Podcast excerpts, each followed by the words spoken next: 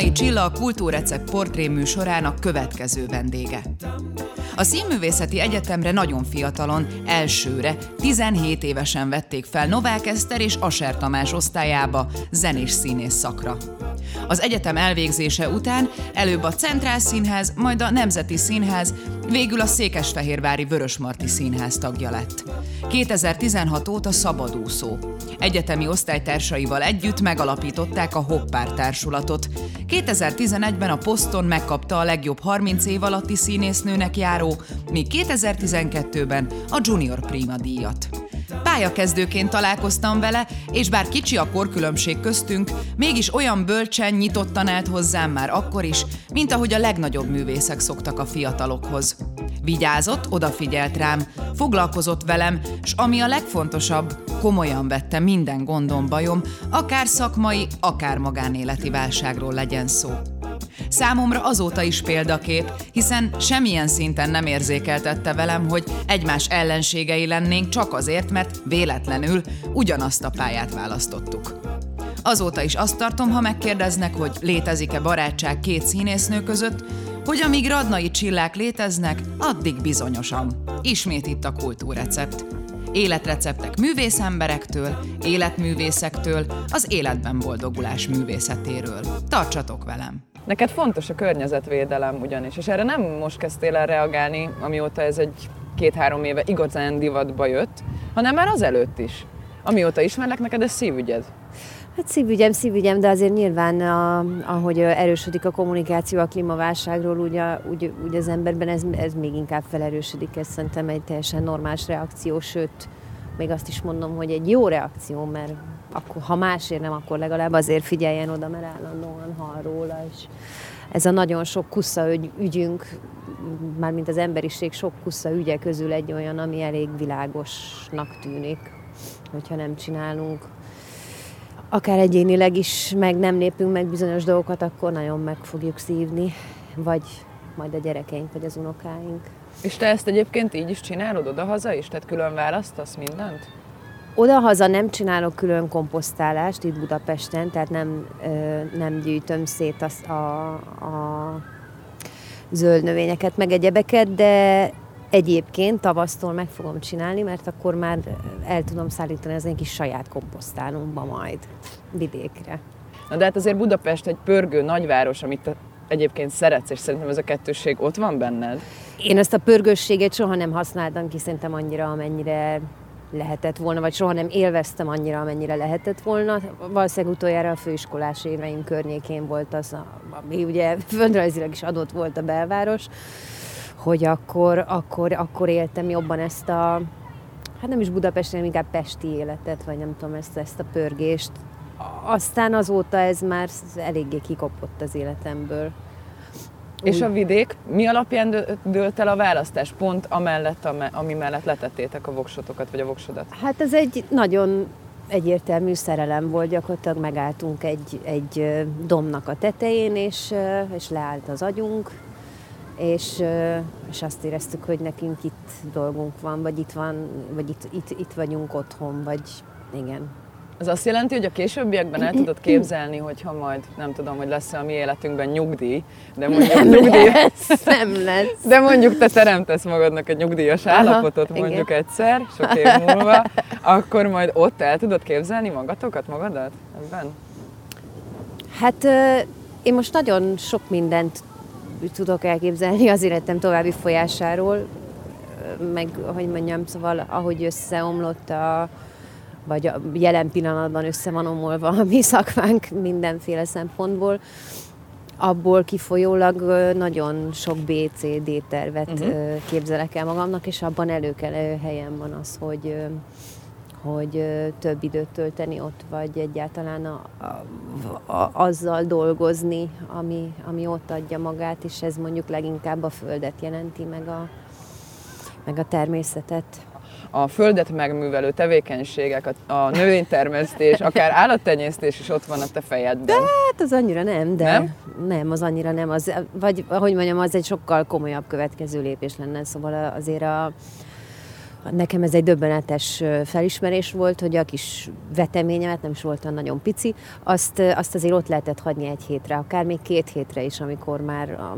így a nyár végén, amikor már megoldotta magának a vízellátását, ezt állatokkal nem tudod megcsinálni, szóval azért az egy komolyabb, komolyabb ügy. Ez odáig még nem jutottam el. Kiürítem. Ja, ér, ér, na várjál, akkor ilyen. most jön egy ilyen. Mert hogy itt van ez a komposztáló, amit én is most látok először egyébként, csak hallottam róla, hogy van, és ez szerintem egy nagyon szuper dolog, még akkor is, hogyha nem tudom, hogy ezzel itt mi lesz, főleg, hogy tele van mi anyagcseréppel, meg amit mondjuk innen egyébként én ki is szedek. Na, tessék! Ezt kiszedtük. Ezt betettük, kész. Te miben érzed a megújulást? Rengeteg területen kell újra gondolni az életünket, és ezzel nagyon sokan vagyunk így de speciál most mi színészek ebben a helyzetben szerintem extrán megszívtuk.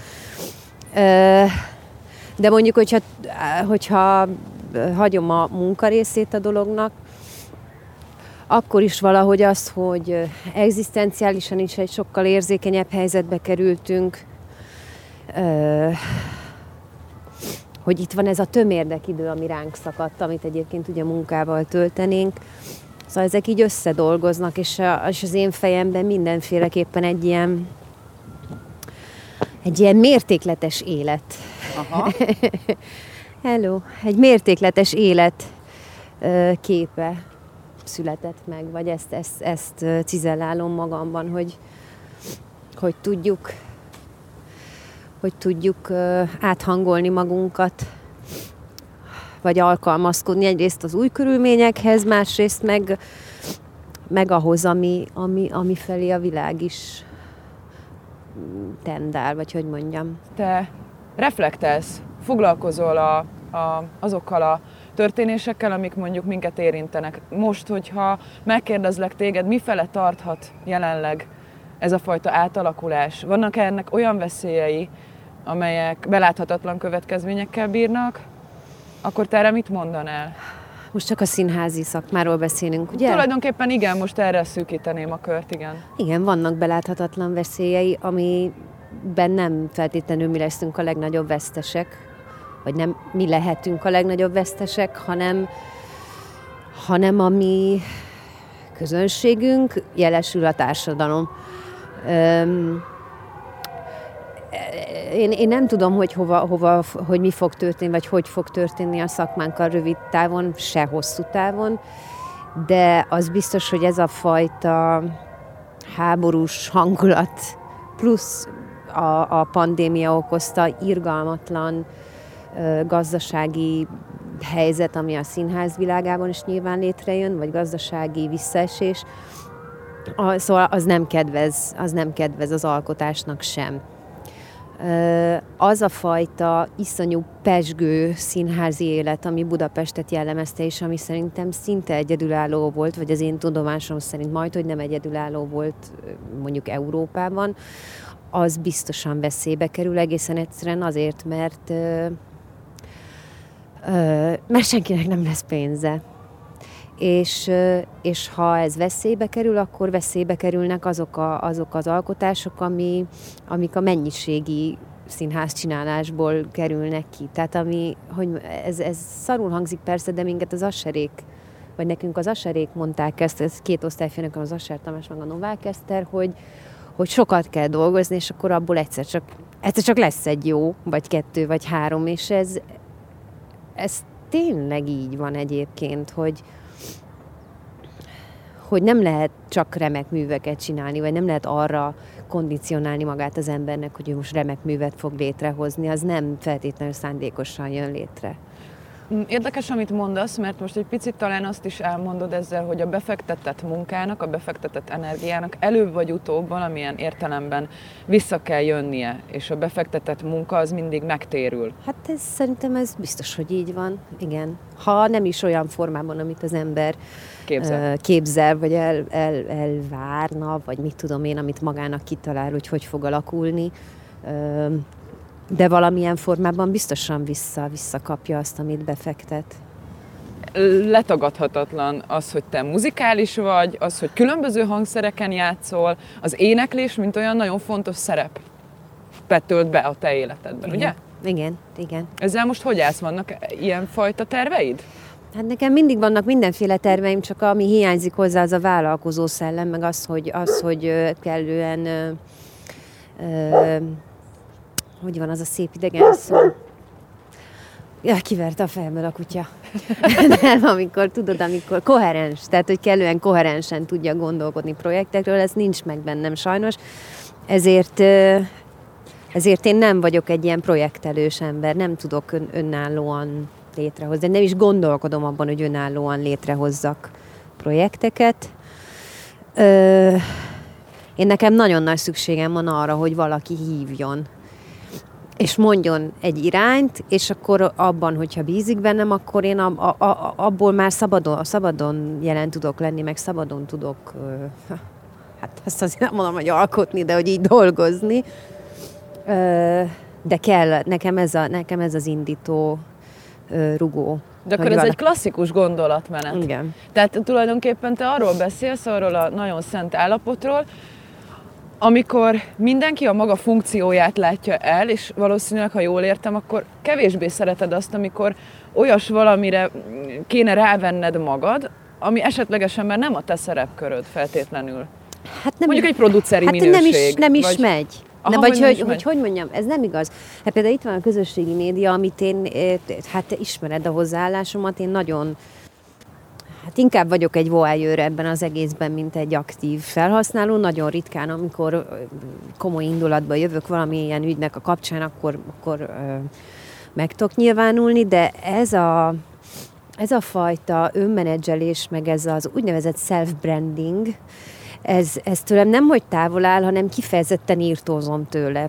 Nem tudom, engem vagy a szüleim neveltek nagyon máshogyan, és az beragadt, vagy, vagy, vagy ez egy ilyen zsigeri ellenállás. Én egyszerűen nem bírom azt, hogy a színésznek kell kimondani magáról, hogy ő milyen színész. Uh-huh. Hogy a színésznek kell kimondani magáról, hogy ő milyen, hogy ő milyen, művész, hogy, hogy, ő, hogy, ő, hogy ő tehetséges, vagy és vannak, akik ezt okosabban csinálják, vannak, akik butábban csinálják, én magával a jelenséggel birkózom. Egyébként birkózom, mert hogy nézem, mondom, ilyen voyeurként jelen vagyok, és nézem, és mindig azt gondolom, hogy hát igen, hát ezt csinálni kéne, de nem bírom. Aha. Nem bírom. De egyébként, hogyha, hogyha téged, mondjuk nem tudom, manapság nagyon divatos lett, főleg a pandémiás helyzet óta, mm. hogy küldjél magadról self oh. például. Na, arról mi a véleményed? Hát. self hogyha esetleg nem tudnák a kedves nézők, akik, nem, akik esetleg nem ebben a ebben a szakmában tevékenykednek, azt jelenti, hogy önmagunkat, szó szerint, amit mondtál, el kell adni egy mini videóban, maximum másfél percben egy adott karakterre mondjuk rászabva. Hát ez borzasztó nehéz.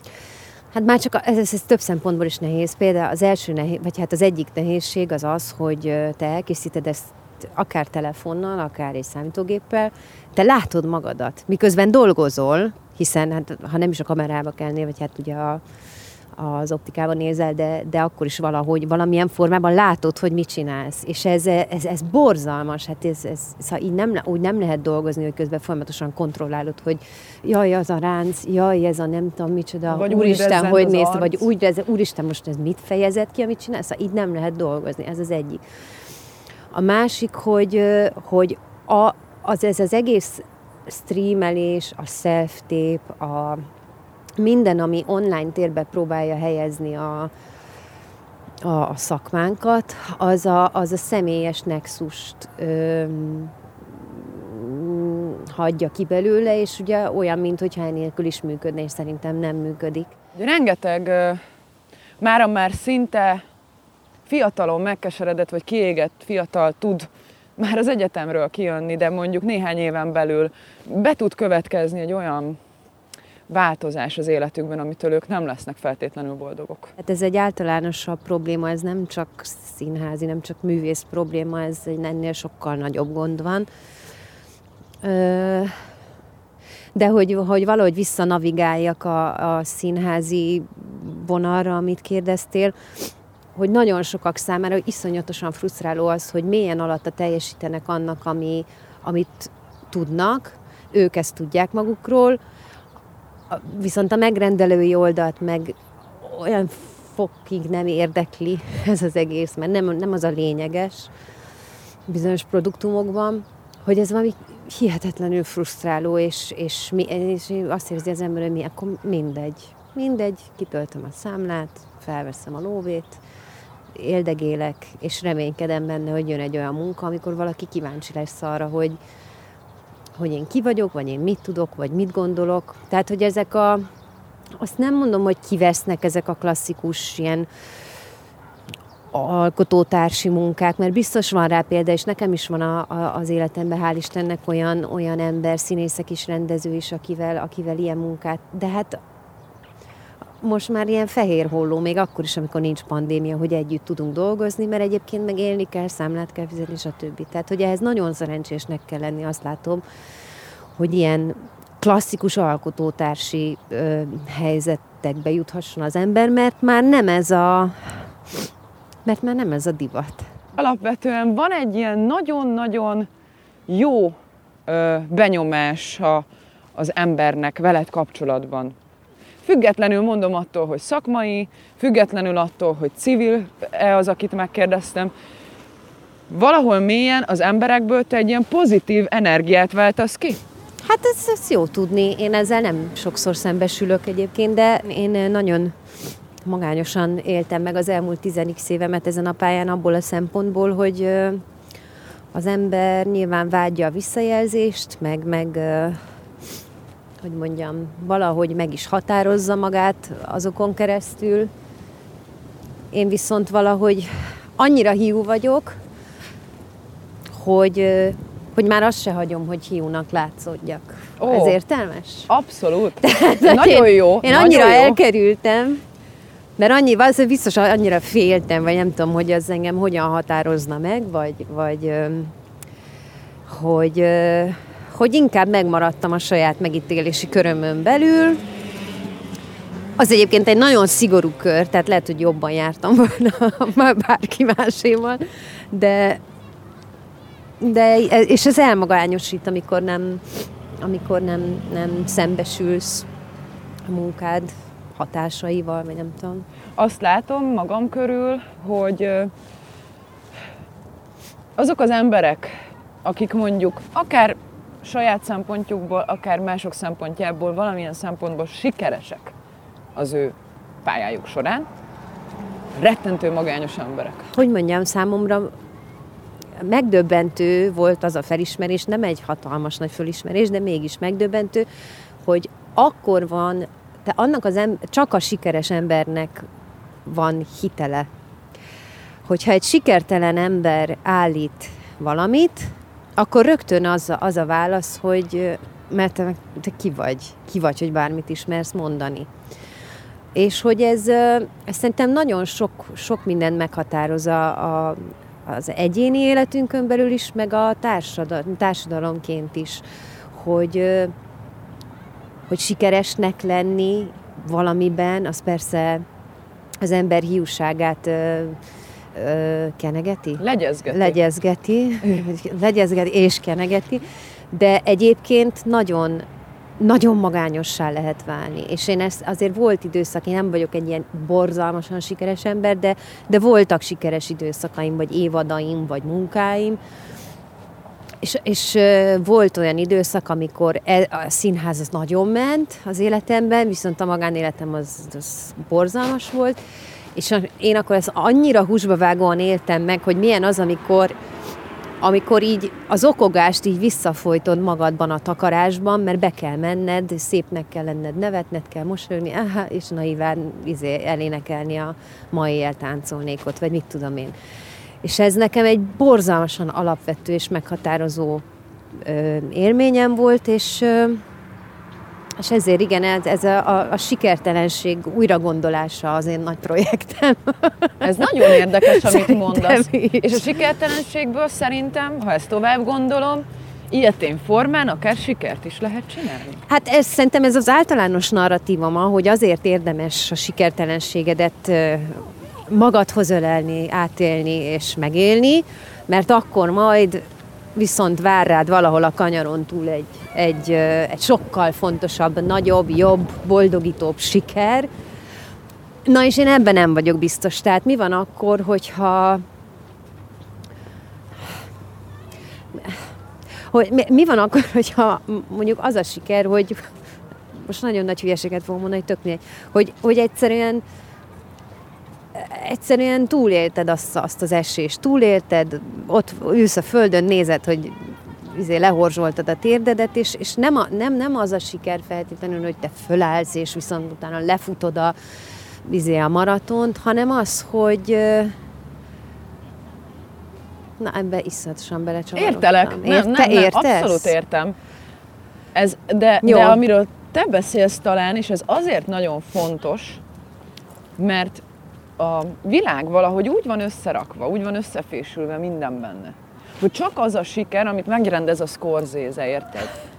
Nem csak az, de például most akkor mondok egy nagyon jó. jó példát erre, és remélem, hogy nem, bátó, nem még véletlenül sem bántok meg vele senkit, de, de a Borbé Szandra, akit mind a ketten ismerünk és szeretünk, leforgatta, leforgatta Enyedi Ildikóval a Testről és Lélekről című filmet, ami már akkor is egy jó film volt, amikor leforgatták, megvágták, és kijött, és, és lehetett látni a mozikban, de a köztudatba csak akkor, tehát a szélesebb köztudatba csak akkor került be, amikor már jelölték a, melyik az volt Oscar-ra, először az Oscar. Előbb volt talán az európai Előbb volt, de még azelőtt is talán a Berlinálé di, nagy díja volt, tehát hogy csak akkor került be egy ilyen mainstream még talán nem úgysem egészen mainstream, de egy szélesebb ö, közönség tudatába az, hogy ez a film egyáltalán létezik, és hogy el lehet menni a moziba, és meg lehet nézni, amikor már ö, jelölték bizonyos nagy díjakra.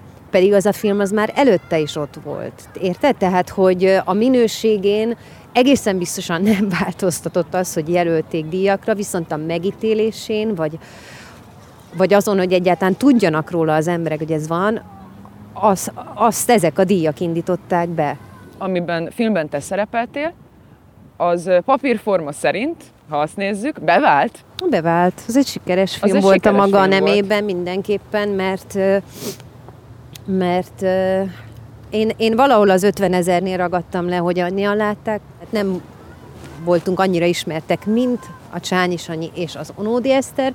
Ahhoz képest ez egy, ez egy nagy szám, nagy szám volt, a nagy nézőszám volt. Hát mondjuk ki, ez a Nyitva. Ez a Nyitva, ja igen, Nyitva, film. igen. Igen. Amiben viszont, akkor már ha itt tartunk, ö, annak a bizonyítéka az a film, amikor én például nagyon büszkén jöttem ki a moziból, hogy téged ismerlek, mert hogy lehet ezt a műfajt is, bebizonyosodott, jó minőségben, jó színészekkel, és egyébként aktuális témát feldolgozva ö, De hát sikerülni.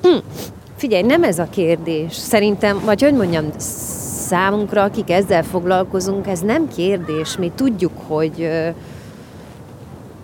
mi tudjuk, hogy ez egy megoldható, megugorható feladat. Igen, jó filmeket, jó színészekkel, jó történettel, jó írókkal, jó de ezt, ezt meg lehet csinálni, igen. A kérdés az az, hogy hogy van erre igény elsősorban. Nem, nem, mert szerintem biztos, hogy lenne köz. Tehát egy jó filmekre van közönség, miért ne lenne?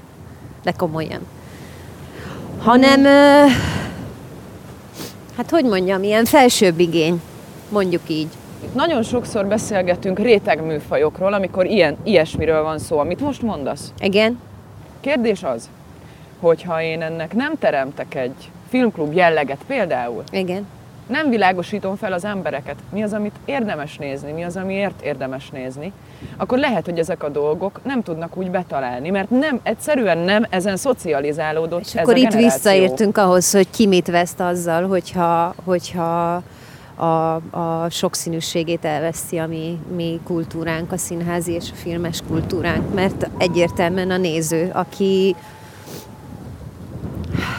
aki, fel se, aki nem is fogja tudni, hogy miről maradt le. De nem csak, a, nem csak egy film tekintetében, hogy nem láttam ezt vagy azt a filmet, hanem hogy milyen gondolatok nem indultak be bennem, milyen kérdések nem vetődtek föl bennem, milyen, milyen azonosulások nem történtek meg bennem bizonyos történetekkel vagy karakterekkel. Érted, hogy miről Hogyne? beszélek? Szóval, Hogyne? hogy itt, itt van a nagy vesztesség, akkor egyszer csak itt jelentkezik.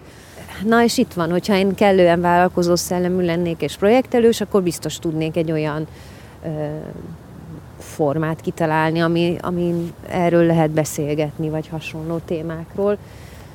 De, mint mondtam, nincs, nincs bennem ilyen vállalkozó szellem.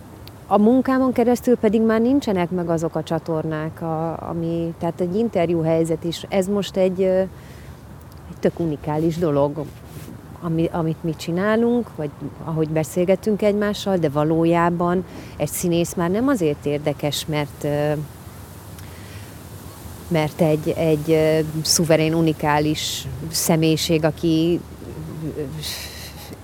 egyedi módon gondolkodik a világról, vagy éli meg, és akkor arról lehet őt kérdezni, vagy e- ez már nem érdekes. Akkor kerülsz interjú helyzetbe többnyire, hogyha valamilyen PR csomagban benne vagy, akár egy darab, akár egy film, akár egy sorozat kapcsán, a, hogyha, hogyha kellően részt tudsz venni ebben a fogyasztói körforgásban. Igazából, igazából akkor vagy érdekes már színészként is.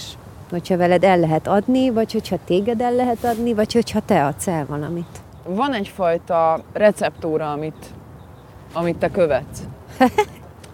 um, de mi, mi ennek a fő csapásvonala? Vagy mi az, ami mentén te tudsz haladni az életed során? Mi az, ami eddig maradéktalanul bevált? Megoldási forma, mondjuk. Hát a szeretet. De tényleg az. Meg az, hogy amit az ember előre kitalál magának, amit elképzel, amit a, a, attól, attól, attól merjen eltérni, hogyha az élet más, más hogyan alakul, vagy máshogy alakítja magát, mert mert a merevség, vagy a, az, ez a fajta sikerorientáltság, amiről beszéltünk, hogy nagyon elmagányosíthatja az embert, az, az csak most tűnik egy, egy, egy ilyen sikeres életvezetési elvnek. Az én, én, én, vagy számomra pont ellenkezőleg ez a, a mobil, mobilitás, a, mo, a mobil derűs lélek, ha van ilyen, akkor, akkor nekem ez jön be, és amikor valamire ráfeszültem, az soha nem volt jó, az soha nem működött. Hiába még az is lehet, hogy összejött az, amit én akartam, de hogy jó nem lett belőle, az biztos. Nem érezted magad jól? Hát persze, hogy Olyankor. nem. Persze, hogy nem, mert megerőszakoltam valami helyzetet, ami máshova vitt volna, mint ahova én szerettem volna, de, de okkal. Szóval nagyon szépen köszönöm, hogy velünk voltál. Én is köszönöm. És ö, azt kívánom neked is, amit ilyenkor szoktam mindig, hogy legelőször is maradjunk egészségesek, ha már ideig kihúztuk. Remélem, hogy hamarosan, ha te is úgy szeretnéd, meg, meg a világ is úgy szeretné majd, akkor hírt adhatunk arról is, hogy milyen, milyen konkrét receptet írnál fel kultúrára, vagy kulturális receptajánlót adnál nekünk, és ajánlhatjuk majd azokat az előadásokat, filmeket, bármit, amiben te részt veszel majd, és akkor a nézőinknek ezzel is tudunk egy kicsit segíteni, vagy, vagy, vagy ajánlani téged Jó, neki. köszönöm. Köszönjük, hogy velünk voltál. Köszi.